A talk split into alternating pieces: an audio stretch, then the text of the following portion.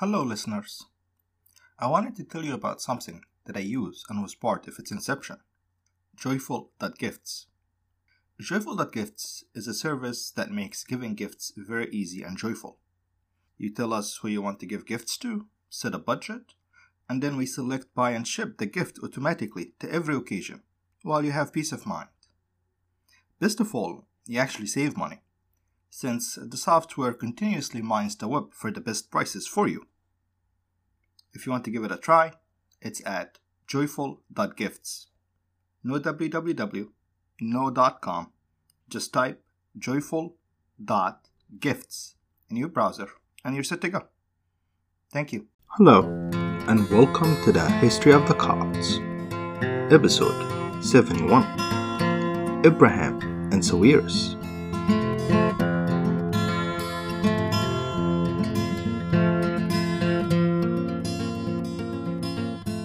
Before we start, I have a couple of housekeeping items that I would like to take care of first. If everything went according to the plan, this episode would be released on November 19, which means it will be three days away from Coptic Voice Leadership and Identity Summit. I'm not sure if there will be any tickets left, but if you decide to show up last minute, reach out and we'll figure something out. And speaking of reaching out, the podcast now fully lives on the CopticVoiceUS.com website. Its own website will be discontinued shortly. Updates and news will be disseminated through the Coptic Voice social media accounts as well as the website and Patreon for those who support the podcast financially. To reach out to me personally, Jonathan at CopticVoiceUS.com would be the official channel. Also, Twitter and Facebook will work too. So yeah, no more history of the Copts.wordpress stuff. Just simply CopticVoiceUS.com. Also, I have a correction from last week episode. I said that there is no mention of the 1000 dinars yearly payment after Mina. That is not true.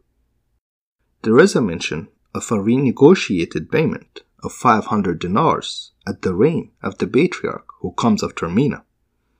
The subject of this week's episode, Abraham. So, it's a bit murky what happened there. Either the payment was stopped temporarily and resumed when the conditions improved under the Fatimids, Mina somehow managed to figure out a way to pay it. And with these couple of things out of the way, we can resume our narrative. Last time, we stopped at a nice transition point. The conquest of Egypt by the Fatimids and the official inauguration of Cairo in June 973 was the arrival of the Caliph and his court. This transfer of power had major implications for the province and the Copts, as Egypt was no longer a place where revenue was drawn from, rather, a place where revenue was going to. Not to mention, the Caliph brought with him a very strong supporting cast of competent and experienced administrators who quickly transformed Egypt from a collection of privately held fiefdoms into the center of power in the Mediterranean. Those men included Ibn Kilis, a Jewish convert who eventually became the vizier of the caliph and head of the civil state, a few of Kafur's old administrators, with the most important one to us being the Copt Abu Ya'man Cosmas ibn Mina, who was quote overseer of the land? Cosmas did okay for a while, but Ibn managed to convince the Caliph to quote unquote promote him to a governorship in Palestine, essentially removing him from the center of power. But we will go back to that incident in a bit. And two newcomers from North Africa, an Islamic theologian and a judge, who was the ideological mouthpiece of the Fatimid state, Al Nu'man, he codified and wrote down what could be called Ismaili Sharia, giving the state a veneer of the rule of law. Also, the Shia caliphs, at the heart of their legitimacy, was a special mandate from God. So they were absolute monarchs in the strictest term, whose words and whims were the law, regardless of what Al Nu'man wrote down.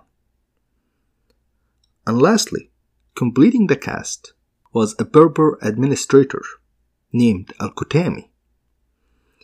He ended up being close to Ibn Kilis and mostly kept the Berber tribes loyal to the Caliph. In addition to that cast, Al Mu'izz and his arrival was helped in a major way by a couple of developments. First, the Nile floods normalized again, which when combined with the depopulation of the previous seven years of famines, meant that there were an excess of food rather than shortage. As the history of the patriarchs describes, quote, a number of the bishopric sees were depopulated on account of their being empty of people, and bishops were not appointed to them, but they were joined to the populated sees which were neighboring to them. They were Ternut, Urat, Nastura, Anula, Istaf, Harut, Itsu, Abrasa, Dikla, Niklus, and many places for which time does not suffice to mention them all. So we're probably looking at 10 to 20% loss of population here. But but conversions may have also played a role. The second development was that the Qarmatian overextended themselves and attacked Egypt again in 974. The full might of the Fatimids was around this time to meet them some, since the Caliph was in Egypt. As such, they were crushed and ceased to be a significant geopolitical player. Which meant other than Egypt's southern borders with Nubia, Egypt had no hostile enemies on its borders. And Syria, up until Aleppo and Antioch, where the Byzantines were expanding, were up for the taking. These two new developments gave the Fatimids enough of a breathing room to really change things around for Egypt. Ibn Kilis and Al Kutami rebuilt the tax system essentially from scratch, taxing not only the land or the people, but the commercial activities and the trade guilds. This amounted to an overall increase of taxation slash revenue, but without the expected populist resistance, since it involved decreasing the rates on a heavily taxed large group, the farmers, and introducing new taxes on a prosperous but a small group, the textile shop owners and merchants. Further, Al Nu'man work is not to be underestimated. He really established a rule of law, and the land had a measure of justice in it. The last thing, and most important for us, was that a large bureaucracy of scribes were recruited to make sure everything is written down, documented, and monitored by a strong central government in Cairo. That bureaucracy was very quickly dominated by the Copts. So much so that before the end of the century, it will produce a Coptic vizier in the mold of Ibn Kilis. Now, Ibn Kilis was a smart guy, and he intended that bureaucracy to be balanced between the Berbers from North Africa and Copts from Egypt. Since the goal here would be to balance a majority Sunni population with these two minority groups, Copts and Berbers, keeping everyone loyal to the Shia Caliph and unable to accumulate too much power. But the North Africans were fighters, not accountants and scribes. So, more or less, their influence would be confined to the army, leaving that civil administration to the Copts. Those balancing efforts, plus Ibn Khaldun's personal rivalry with other civil elites who happened to be Copts, like Cosmas ibn Minas, will paint him as a villain in the Coptic sources. The stereotypical medieval anti Christian Jew, a sneaky snake scheming and manipulating the Muslim authorities to suppress Christianity. So, yeah, Ibn Khaldun, like all of the protagonists in our story, is a complicated guy. Rationalizing the administration of Egypt and opening up a path of prosperity for many Copts this week, but scheming and entrapping the patriarch next week. In a legendary saga where literally a mountain will move. Coupled with those administrative reforms, an underrated but a very important fiscal reform took place. You see, with the breakdown of the central Abbasid Caliphate, minting money was a decentralized mess. Coinage was constantly debased, and a dinar worth varied from one coin to another and one place to another. This put the brakes on trade and generally made long range commerce difficult. Well, the Fatimids at their entry to Egypt changed all that. Jawhar, the conquering general, and his own initiative minted brand new gold dinars, called Mu'izzi dinars, after Al Mu'izz. Their gold content was extremely high, and despite early economic pressure, he did not debase them. Further, he started withdrawing all the debased coins from circulation and decided to collect taxes only in Mu'izzi dinars. When the Caliph came, Jawhar's policy continued, and those new dinars were never debased or altered. This greatly stimulated trade, especially with the outside world, and commerce would be much more important to the Fatimids than to the Abbasids. Hence, as we will get to, their future practical diplomacy with the Byzantines. To use a modern example, the Fatimids dinars ended up being the medieval dollar an international currency which everyone was happy to accept. Al-Mu'izz died in December 975 after a flurry of achievement in the two years he stayed in Egypt. The economy was stabilized, the Qarmatians were defeated, a grand new city was built, and most importantly, for the Fatimids' prestige, the Muslim pilgrimage to Mecca, the Hajj, was safe again, with the Fatimids Imams being acknowledged as the true caliphs there. We would leave the Fatimid state here for now, as Mina, the Coptic patriarch, who have witnessed all these changes, passed away a few months before Al Mu'izz, starting a new period for the Coptic Patriarchy, a time where peace and prosperity were possible again. Took a month or two to ordain the new patriarch, were called the bishops of the land of Masr, from the Rif, from the two Saids, and the scribes of Masr, and the priests of Alexandria, assembled and remained for several days. But they did not find anyone whom it pleased them to advance to the patriarchy.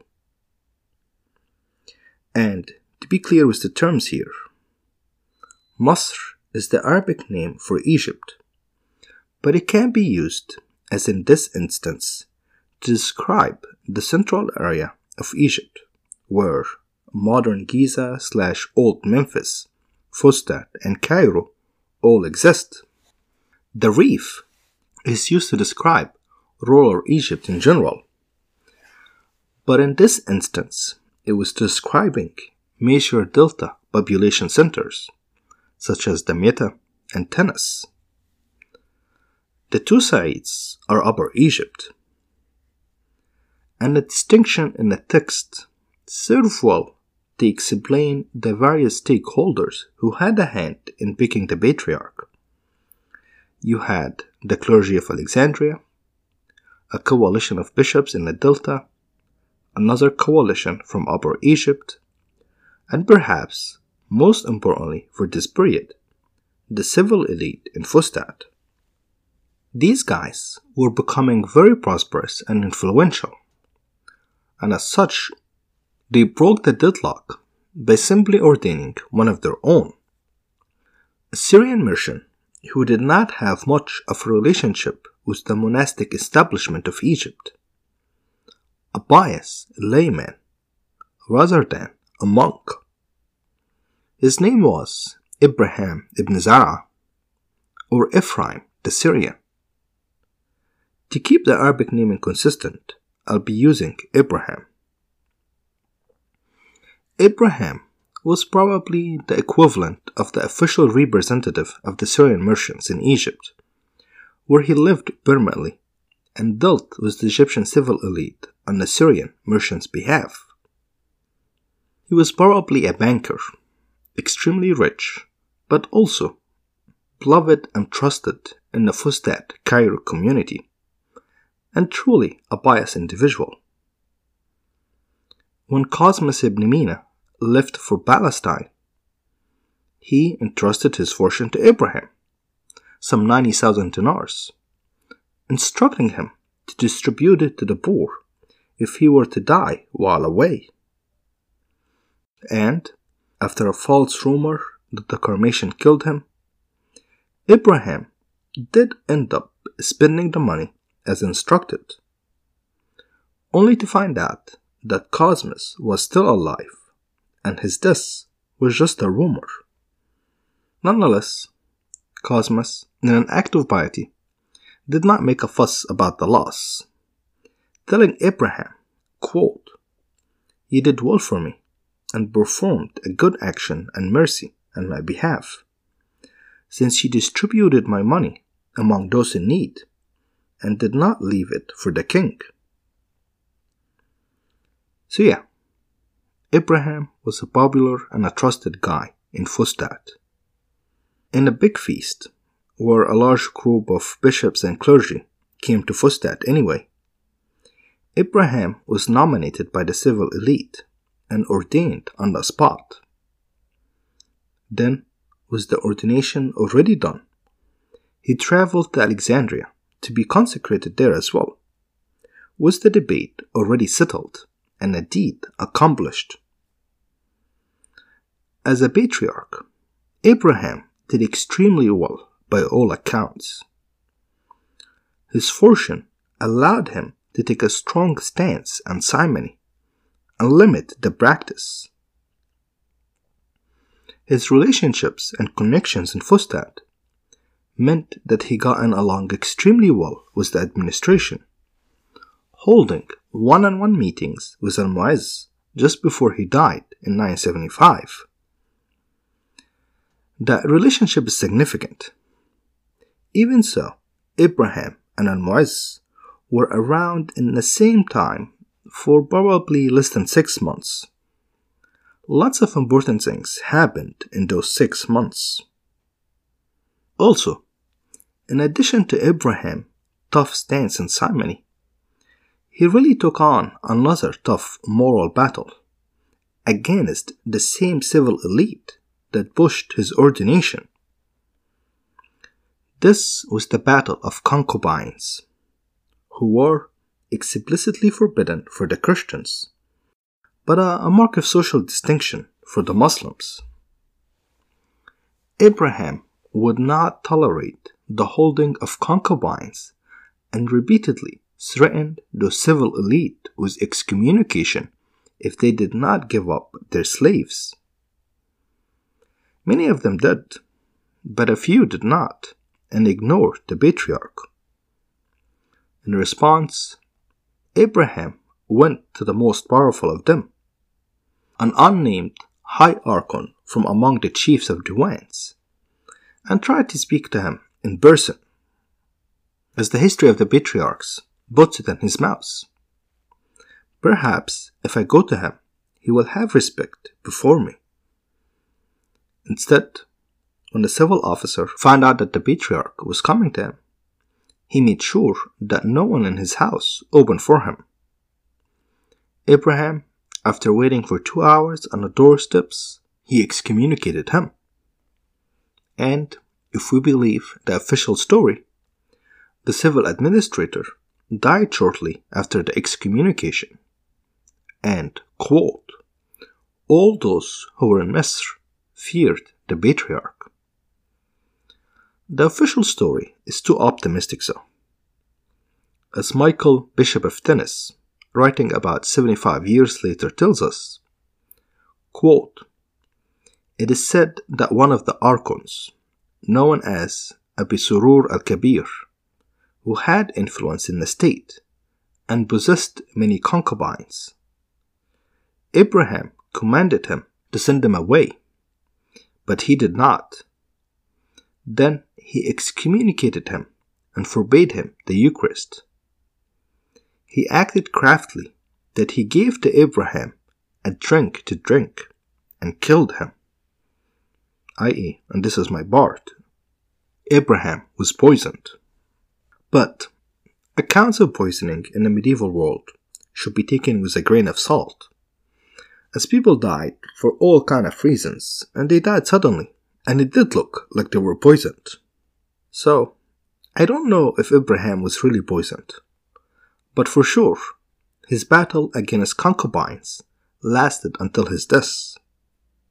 Now, I want to end this week episode with a very important individual who will play an important role next week. And really, in the big scheme of things when it comes to the Arabization of the Copts. This person is Sawiris of al Ashmonin, or in Arabic, Sawiris ibn Mukaffa. Sawiris is super important because he was the first Coptic theologian to write in Arabic. Not because he didn't know Coptic, rather, to make his writing accessible to the Christian masses who were now more comfortable in Arabic than Coptic. The Arab conquest of Egypt played out in 646 AD. Now, close to 325 years later, we can definitively say that Arabic was the language of the land. Were there pockets of Coptic? Sure, but the liturgy in Coptic would not be understood by most folks in Egypt at this point. As Sawiris not only wrote in Arabic, he lobbied that the church transition from Coptic to Arabic to make it more accessible. Lobbying that was mostly successful, despite intense resistance from the monastic establishment, specifically an unnamed monk who wrote an apocalyptic prophecy under the name of Samuel, lamenting the widespread use of Arabic.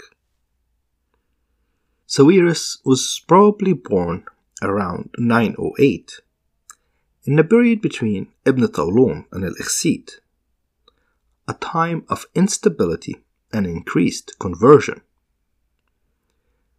His family afforded to give him an education, but there is really nothing that indicates that they were of any wealth. And with his education, Sawiris ended up as a civil servant for a few years, where he perfected his Arabic and gotten comfortable with the precepts of Islam. A few years into his career, Sawiris decided to quit the world and become a monk. There, in a monastery, he spent a lot of time reading old manuscripts and self learning about the old fathers of the church and their work. It is hard to pin down exact dates with Sawiris, but we don't hear from him until 950 AD, when he was in his 40s. So it may have been as long as 20 years of quiet scholarship. There, in 950, he produced an anti Melkite treaty defending the Miaphysite theology in Arabic against the attacks of a very capable Melkite historian and a theologian, Eutychius of Alexandria, or in Arabic, Sa'd ibn al-Batriq. Ibn al-Batriq was a brilliant Melkite physician based in Fustat, and later the patriarch of the Melkite Church in Egypt.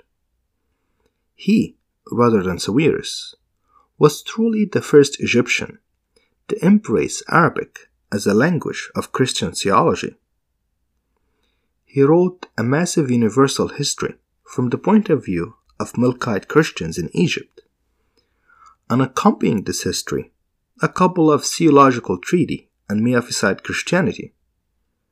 A natural side discussion of a universal history narrative from the point of view of Melkite Christianity, on a topic of interest to his audience.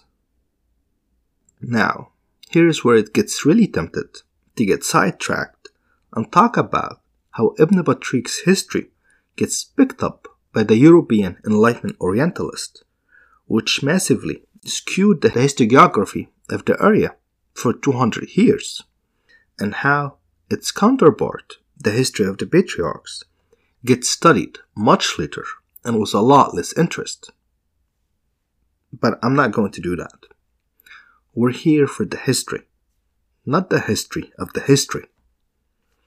Just know that Ibn Batriq is a big deal, and Melkite Christianity in Egypt did very well under him. For us, he was the guy that first prompted Sawiris to write in Arabic, translating the highly technical theological formulas into Arabic. Sawiris' response to Ibn Batriq did very well in ecclesiastical circles, especially that Ibn Batriq was dead and could not respond, as he died in 940. He was then ordained as a bishop for Al Ashmonin, a city in Upper Egypt, probably either under the patriarchy of Macarius or Theophanes. As a bishop, he continued to write also, it gets very dicey to actually establish what he wrote. You see, he ended up kind of a legend after he died. So a lot of things would be attributed to him to make them legitimate, where they would be actually written by someone else. The history of the patriarchs is a good example for that. It is attributed to him, but he had nothing to do with it. We know for sure that he wrote at least two books, but up to 38 works are attributed to him. By the time of the Fatimids and Al Mu'izz, his fame and career were pretty established. He was in his 60s and with a reputation as the leading intellectual of the Coptic Church. So he ended up in Al Mu'izz' court alongside Abraham, our patriarch. In the court, he stood out as a sharp, witty, and a constant participant in interreligious discussion that the Caliph used to hold as a sort of an intellectual amusement. For example, in a snippet of these discussions, Sawiris gets asked whether a dog that him was a Christian or a Muslim. It was supposed to be a trick question. Say it's a Muslim, and it will be an insult to the Caliph and the Muslims in court, as culturally, calling someone a dog is an insult. Say a Christian, and it will be a humiliation. So, naturally, Sawiris tried to get out of answering by telling the Muslim audience to ask the dog themselves. But that did not work and he was pressed for an answer. And so, he responded by pointing out that as the day is Friday, and Christians do not eat meat on Fridays, but Muslims do. If they wish to see what religion is the dog, then simply throw him a piece of meat and see if he's going to eat it or not. Al Mu'izz was entertained by the clever answer, and so Sawiris had earned his seat and his court. And here we end this week. Sawiris and Abraham are in excellent relation with Al Mu'izz, who his court teemed with intellectual energy and competent men. This dynamic will be put to the test next week when these discussions eventually lead to the most controversial event in medieval Egypt the moving of a mountain, as it says in Matthew 20. If you have faith as small as a mustard seed, you can say to this mountain, Move from here to there, and it will move. And so, do Severus and Abraham have this faith? We'll find out next time.